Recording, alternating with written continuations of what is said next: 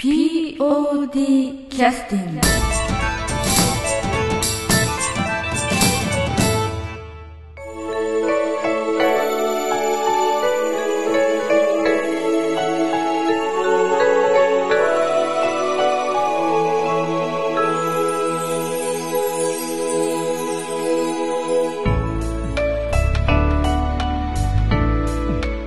劇団 POD ポッドキャスティングを始めさせていただきます。この番組は富山県を拠点としたアマチュア劇団である劇団 POD のポッドキャストです。劇団員や関係者ミュージシャンやアーティスト他の劇団の皆さんにご出演いただきましてオリジナル制作の劇中音楽を交えていろんなお話をしている番組です。今日はあの新しい方に2人来ていただいております、えーお名前をお願いいたします。はい、柴田ひろみです。はい、よろしくお願いします。おお願いします、はい、よ久保田剛です。はい。はい、ろしくお願いいたします。お願いしまお願いす。します。このさ解決サンタムロの時は、はい。えっ、となどんなや、えーどんな役割を果たされたんでしたっけ？えっとですね、あのー客演の北山さんはいはい。が、えっとトント君というはい。妖精の役をええ。演じてらっしゃったんですけど、ええ。あのーサンタクロースの国から来た妖精の役で、はい。サンタクロースの袋を担いでるんです、はい。その袋の、うん。あの中に入ってる小道具を、うん。次北山さんに出すものを出したり北山さんが袋にしまったものを舞台袖に引っ込めたりっていう、はい。袋の中の出し入れをはい。やってましたね。解決サンタマルがあの無事終わってそれなりに充実感を得てという感じでしょうかね、はいそうですね。その次に、えー、と越中国州大友のやかもちというはい。芝居が特別公演で始まりますけど、はい。この時、えーとまあ、スタッフの中でもちょっと主要スタッフみたいな感じで照明オペレーションをされたということでね、はい。前回のポッドキャストでもされてましたけどこれはもうあの脚本が決まった段階とかでじゃあししばちゃんやってくれくださいよと。そうですね。そんな感じでしたか、はい。その時もあのあわかりました。じゃあぜひやらせていただきますみたいなそんな感じそうですね。はいはいその時は照明店でも何すればいいのか分かんない中で当然まあ引き受けてから仕事が始まるので、どどうでしたか？その時は。引き受けた後はどういう感じになりましたか？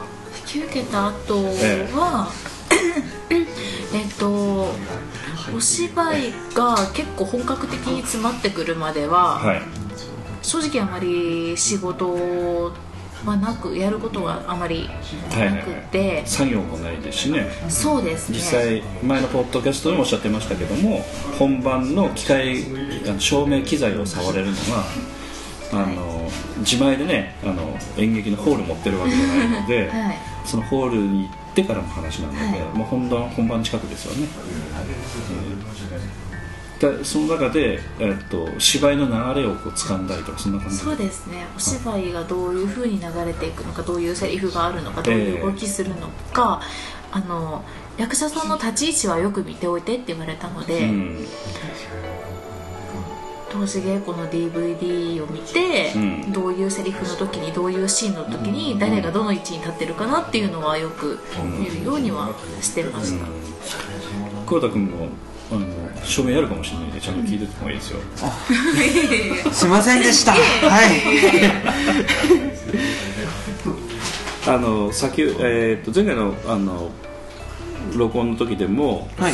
あの実際に照明のねあの Q シートというシートを使って、はい。実際に舞台のどこにどういう照明が当たってみたいな切り替えの、まあ、設計図みたいなものがあって、その設計図みたいなものを把握する上においても実際に芝居の流れとかが分かってないと、はい。じゃあ Q シートの意味がないと。そうですね。ということになるわけですよね。っていうシートばっかり台本ばっかり見てたら今舞台がどうなってるかとかよくわからないので、うん。頭に入れておかないと、うん。タイミングがずれちゃう。はいはいはいはい、という感じになるということですかね。で、そういったあの大友の役道なんかなんか思い出に残ってることとかありますか？あーえっとうん。その照明のうん。Q シートはいはい。を、えっと作る作って作ってたのも結構前からかもしれないですけど、うん。私がそのスタッフ会議に参加させていただいたのが1ヶ月前ぐらいから本番の、はいはいはい。からあの演出とうんその時演出は誰だったん演ですか？出直本さんです、名ね、本清美さんはい、直本さんとあと山本さん。はい、舞台舞台監督的なことになるのはいかな、はい。があの主にあの照明の設計されていて、でそれと私とでそのどういうふうに照明やっていくっていう会議を1ヶ月ぐらい前から入らせていただいたんですけど、うん。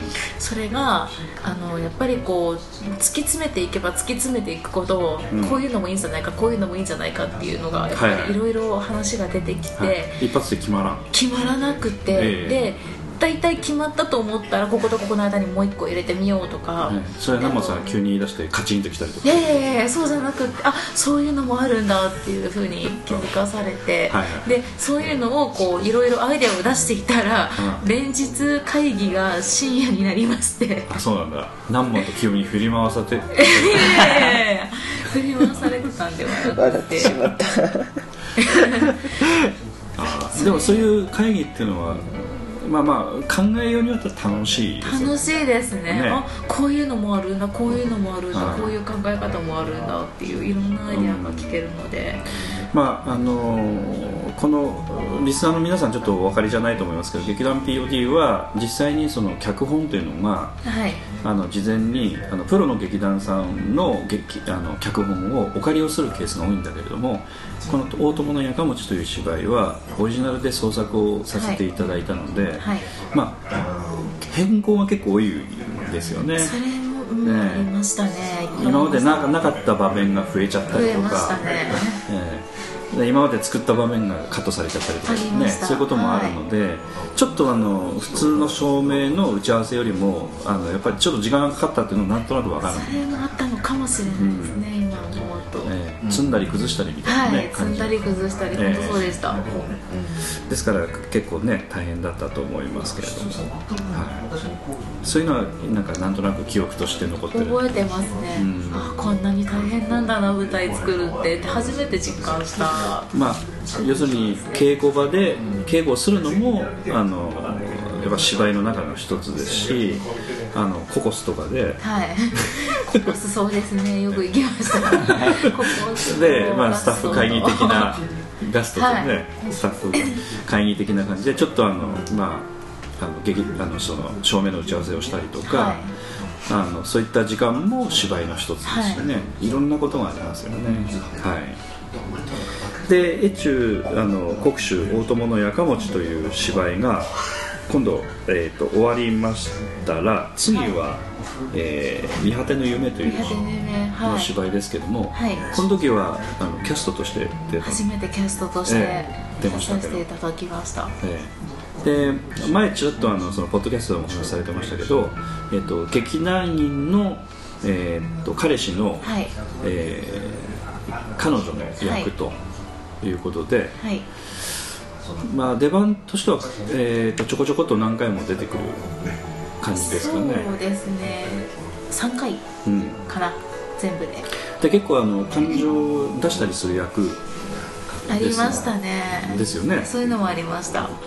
ということであの喜怒哀楽というか、い。結構激しくお客さんに伝えなくちゃいけない役だと思うんですけど、まあ、あのシュワちゃんの方ではできるかなみたいなことをね、言ってらっしゃるくらいに少しおしとやかな方でいらっしゃるのでその辺どうでしたか？やってみられて。自分とはまあ当然違う性格の役を演じなくちゃいけないのではい。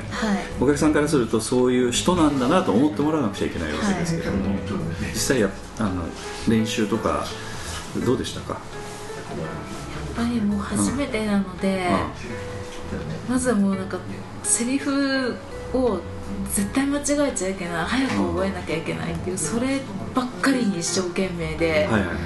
感情とかなんかちゃんとできてるのかなって思いながらずっとやっていて。で演出からはもっと明るくもっと明るくってずっと言われてて、えまあ、感情入ってなかったっていうことですね。うんもうもうできてなかったと思います全然まあ、しおちゃんなりには一生懸命あのセリフを覚えてしっかりと言葉として日本語を話してたんだけれども、それで精一杯でした。ね、うん。それそれが、えっと、なんていう名前の役でしたかね？あえっと役名が羽生田美希という。ああはい。その羽生田美樹さんという人の存在としての言葉になってないみたいなもうことなんでしょうかね。もうそれどころじゃない絶対失敗しちゃいけないっていうプレッシャーばっかりで。でも脚本の中に生きてる羽生田美樹さんっていうのは失敗しちゃいけないなんか全然考えてないんですよね。そうなんですけど。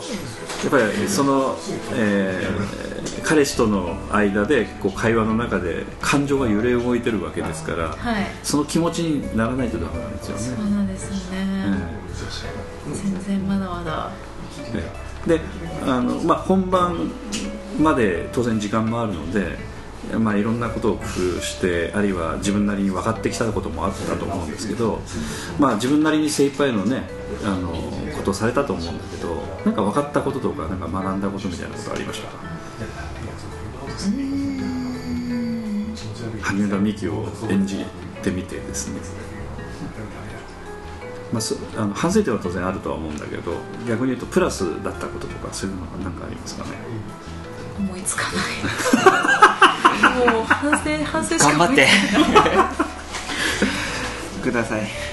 私がねちょっと印象に残ってるのはあのやっぱり自分なりに意識してできてたかどうかは分かんないけれどもあの一途な感じはちゃんと伝わってはきましたよね。ありがとうございまやっぱあの役はそこがポイントですよねおそらくね。すそうですね。ね。ストレートにこう純粋に思い続けてでその主人あのそのなんていうか彼氏のその人の気持ちを動かさなくちゃいけない結果的にはね。はい。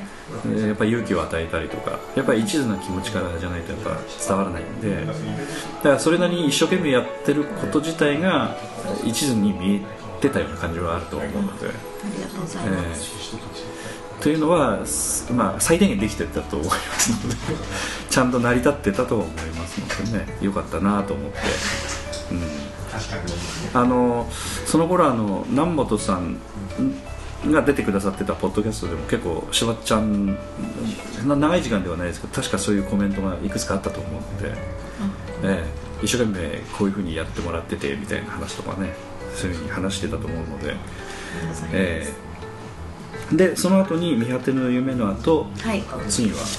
次が、えーと「ミラージュ」という作品に関わらせていただきまして、えーその時は何の役えっと大学教授の娘大学教授の娘です。はい。はい。で今度は逆に言うとあの一途なだけではなくてあの、まあ、娘さんなりのこう純粋さみたいなものと怒りとか悲しみとかあるいはそのなんていうか品性の良さとかちょっとインテリジェンスなところとかいろんな要素を出さなくちゃいけないはい。役だったけど、あの役だったんですけどどうどうでした？やってみられて。いやもうそれも反省反省でしか思いつかないでもあの芝居の中ではかなり重要な位置占めてる役ですよね。ですけどがなくて。まずあの前半部分はインテリジェンスな、あの大学教授の娘さんみたいな、ね、ちょっと品のあるみたいなね。でも活発なみたいな、はい。そういう雰囲気出さなくちゃいけない役だと思いますけどやっぱあのセリフの端々に英語のあの喋る場面があったりとか確かありませんでしたっけ？少しだけ。ええ。あの辺は何ならクリアされてた感じですか？おそらく。うんおそらく。英語の発音とか自分でなんか練習してたんですか？はあのもともと専門学校通ってたので英語の。英語の。はいはいはい英語の発音は？あまりあのハードルにはならなかった。他の人は結構ハードルになってたらしい。得意な方ではあるので。はああそっかそっか。感情的なところですかねあとはいありましたね。どちらかというとあの普通に演じるっていうのもそれなりに結構難しいと思うんですね。明るく普通に演じるとか。そういったところもそうですけどもそれとまた、ま、真逆のあの怒ってるのとかんあの怒ってるのとはい。それから悲しんでるのとあの足して2で割ったような気持ちの場面とかもありましたよね、あそこも結構難しかったと思うんですけど。どうだったですか？えー休憩の曲は劇団 POD 第41回公演「ミラージュ」より誕生日会です。作曲編曲武田麻也プロデュース安田宗弘でお送りいたします。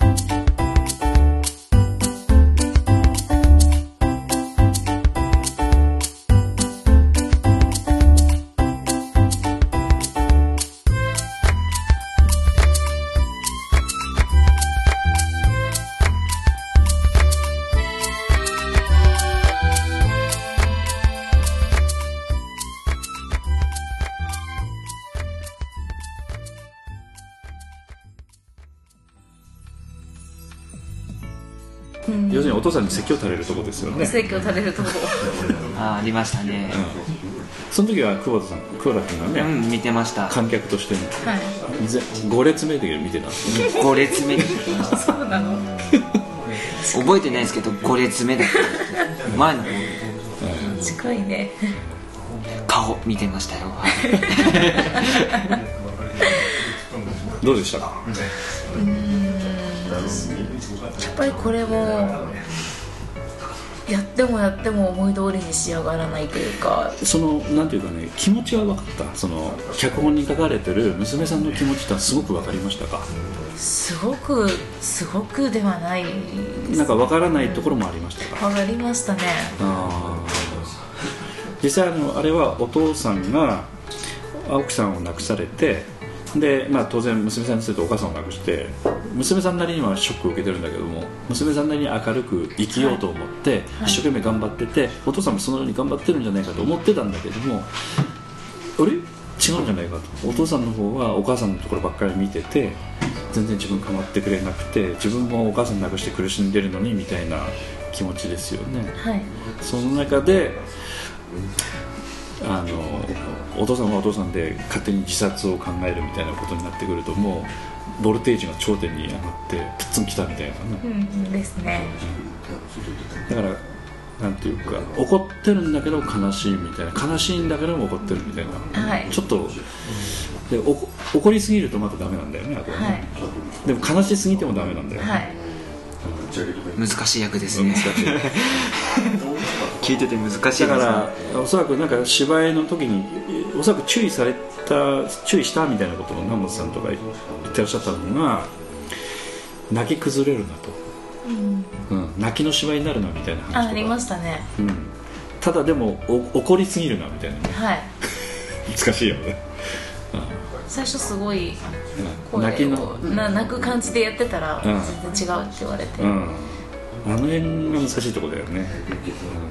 でうん、全部難しかったですね。うん、セリフがなくても舞台の上に立ってなきゃいけない時もあるので、どこに立ってればいいかもわかんないし、うん。どう動いたらいいかもわかんないし、うん。まああの事前にねそのあの訓練を受けてる役者さんもやっぱりそのなんて言いますか出会う役は初めてなのでね当然ね。やっぱ難しいところあると思うんだけど、はい。まあ、なかなか経験がないできるだろうどうだろうっていうふうに不安にね思ってね来てらっしゃったと思うんだけどそれでもやなんとかややりましたかね？どうでしょうか、うん、とりあえずうん。ややり終わったなとは思うんですけど、うん今思い返してももう反省点しか思い浮かばない。そうですか、全く。よくやったなとは全く思えなくて。そうですか。ということは、まあ、劇団 POT も含めて芝居をこれからやろうという方にはやっぱ反省点ばかりが出る芝居っていうのは難しいんでやめてた方がいいかなみたいな感じですかね。でもやっぱりそんなそんな感じですけど本当に本当になんかもう半年間追い詰められますけど。最終的にすごいきついけどきついけどでもやり終わった後のなんかまあマイナス50点がずっと続いてますよね。でもまあなんかこう、うん、やっぱり作品を本番2日間やり通して、まあ一つの作品として完成させさせられたんだなっていう、それがそれを経験すると、うん。あなんかまた次も頑張ろうかなとか。はい。あとやっぱりあのお客さんだったり、周りの人からええ。見に行くよとか頑張ってとか言われたら、うん、負けてらんねえなって。やんなきゃなっていう。あそれでなんとかえやってこれたのはありますね。結構あのお知り合いの人にも出るんでみたいなことで話をされたんですよね、はい。そうですね。うん、結構見に来てくださった感じでしたか？そうですね。職場の方とか来ていただいあー。皆さんどうおっしゃってました？て、うん、感動したよ。あは言ってやっぱりでもそういう人たちから見るとなんかいや翔ちゃんとは変わった人だなみたいな感じじゃないですか。芝居みたいなもなんかこう負荷をかけて反省反省で追い詰められてみたいな。ね。何が楽しくてやってるの？M かなみたいな。あれ？S だと思ってたんですけど。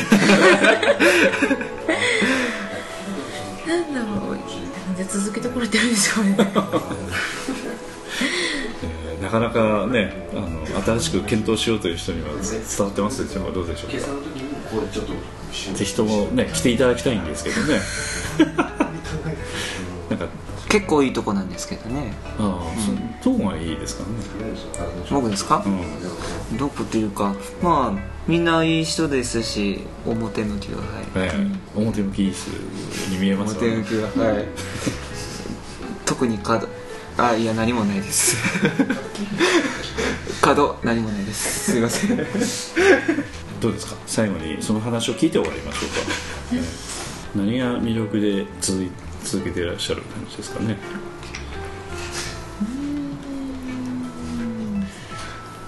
まあ、まだ久保田君地獄見てないからね,、うんね。軽口叩けるの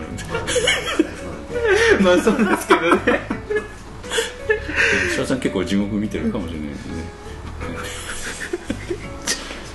なんかね一番なんかこう芝居をこう考えたいという人の気持ちが分かるような気がするのでこれから検討したいというしばちゃんあたりぐらいはね。なんか追い詰められても楽しくというか充実感につながるポイントって何なんでしょうかね。なんかやっぱ多少できたところあるんじゃないの？達成感的なものとない。マイナス思考ですはどうだろないかな。まあ確かにしばちゃんはちょっとあの真面目に取り組むという感じはいろんな人から聞いてるので、うん軽く考えないタイプだっていうのはなんとなくわかるんですけどね、うん。こうなんかぶつかってる感がやっぱりいいですかね。できてないけれどもこう頑張ってる感みたいな、う、うん、やっぱりやればやるほどどんどんどんどん良くはなっていくので。うん、よよくはなってるのねよよくなよくなっていくというか。要するにちょっと成長してるってことだね。ちょびっとは。そのちょびっと感があのバカにならんということでしょうかそうですね。やっと見えてきましたね。だからまあ反省点はあるけれどもそれはあくまでも自分の目標と設定しているものに対して足りないかなとかっていうのは目に見こうつくことがいっぱいあるかもしれないけど少なくとも今現時点よりは伸びてるってことだよ。ね、そうですね。ですしどんどんどんどんこう最初はただセリフ読み合わせするだけだったのが、うん。どんどんどんどん形になって仕上がっていく、ん。どんどんどんどんお芝居になっていく、うんそういう過程を見ていくと、うん。なんか今よりもっといいものを作れるんじゃないかって思ってるとちょっとポジティブになります、はなりますね、そこそこですか？強調ポイントは。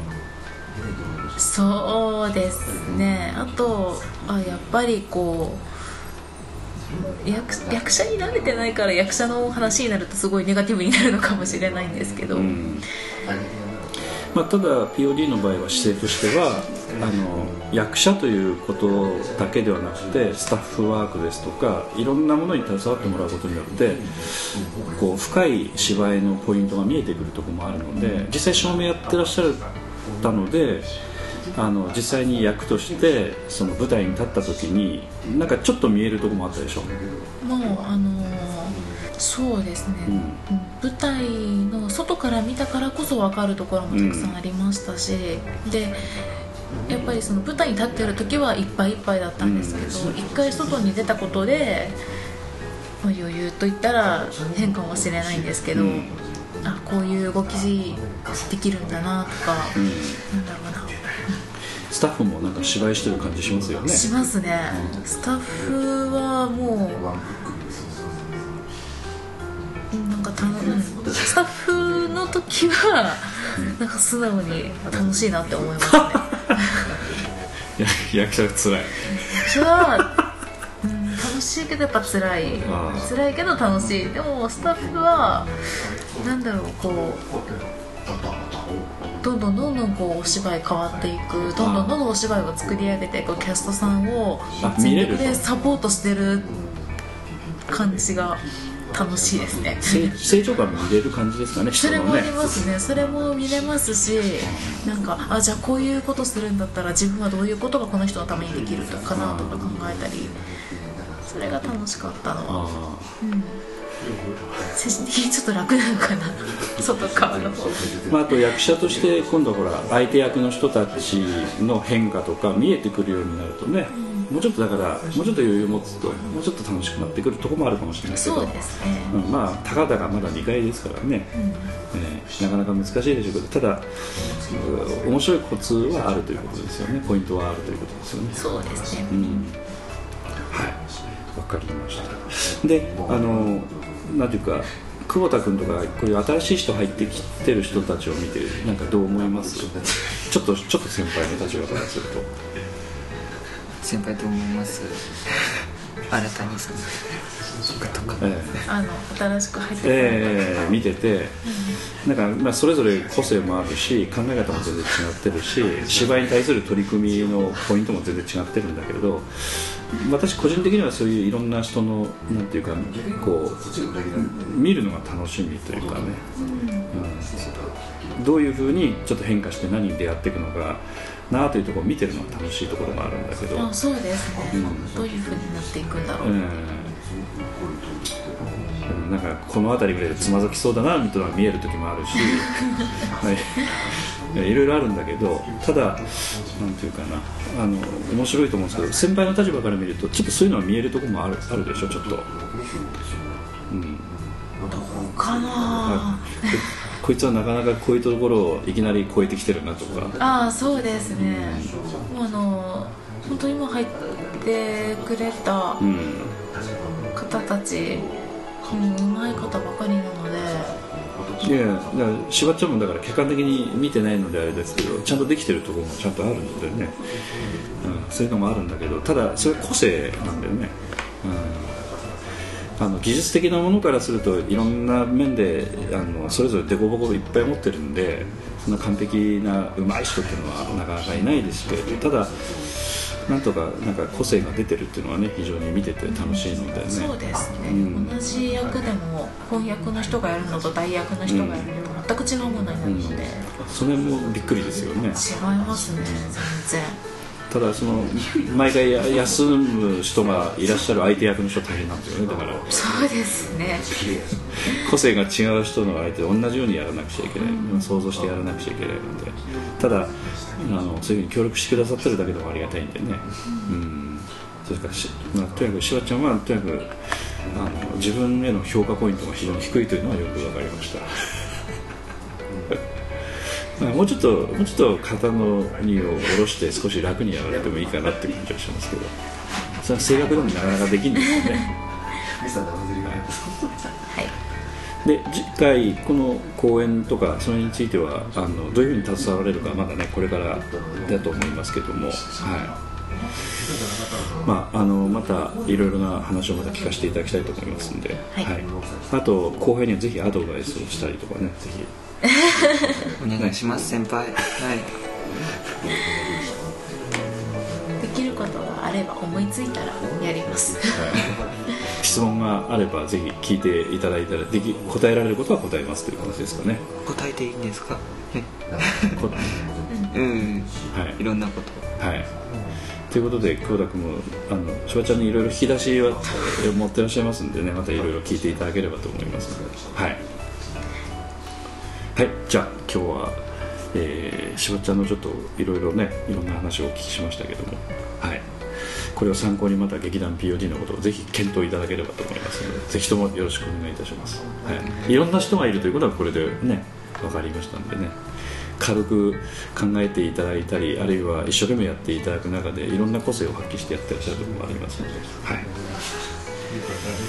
あとは、まあ、お二人でちょっとぜひ来ていただきたいということでちょっとメッセージをひと一言ずつお願いできて終わりましょうか、はい、じゃあ久保田君から。ですか、どうどういうようなあの今検討してらっしゃる方にあのぜひ来てくださいみたいな感じで、はい、言っていただければ別に一言でも。一言はい。えどんなこと言えばいいんですかね。どうどう言えるかな。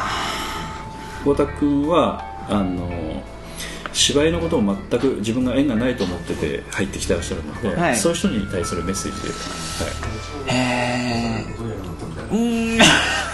まあ、意外と芝居っていうのはバカにしたもんじゃないよ面白いよとかあるいはあの学芸会の延長線上ぐらいの感じで来ていただいてまずあのまず見に来ていただきたいとかいろいろあると思います、いろいろ。演劇ははなんでしないとなんですか？い、いやいや別に別に信じたってるわけないですよ。いいですか？自分の言葉で言っていただけるとですよ。やって損はないと思いますよ。あ、はい。そうですか、はい、やって損はないということですね。はい。ありがとうございます。はい。はい、でしおちゃん何かありますか？やって損はないと。やって損はないと。はい、ありがとうございます。じゃあ、これで終了させていただきます。ありがとうございました。劇団 POD ポッドキャスティングでは皆様からのメールをお待ちしております。劇団 POD の芝居を見たことのある方はもちろん富山から遠く離れた方で全くご覧になっていない方からもどなたでも結構ですのでお便りをお待ちしています。メールをお送りいただいた方には劇団でオリジナルで制作をしております、えー音楽 CD または音楽ファイルをプレゼントさせていただく予定です。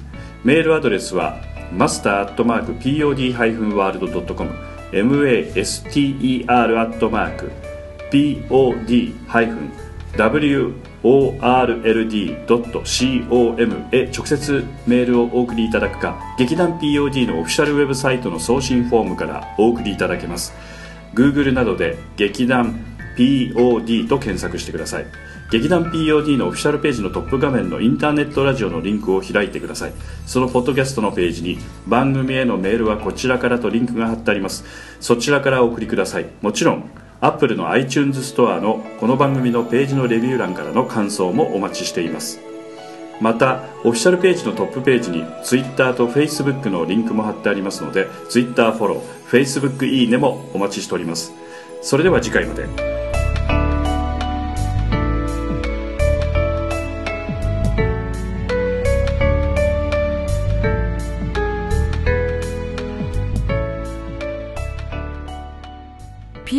POD キャスティング。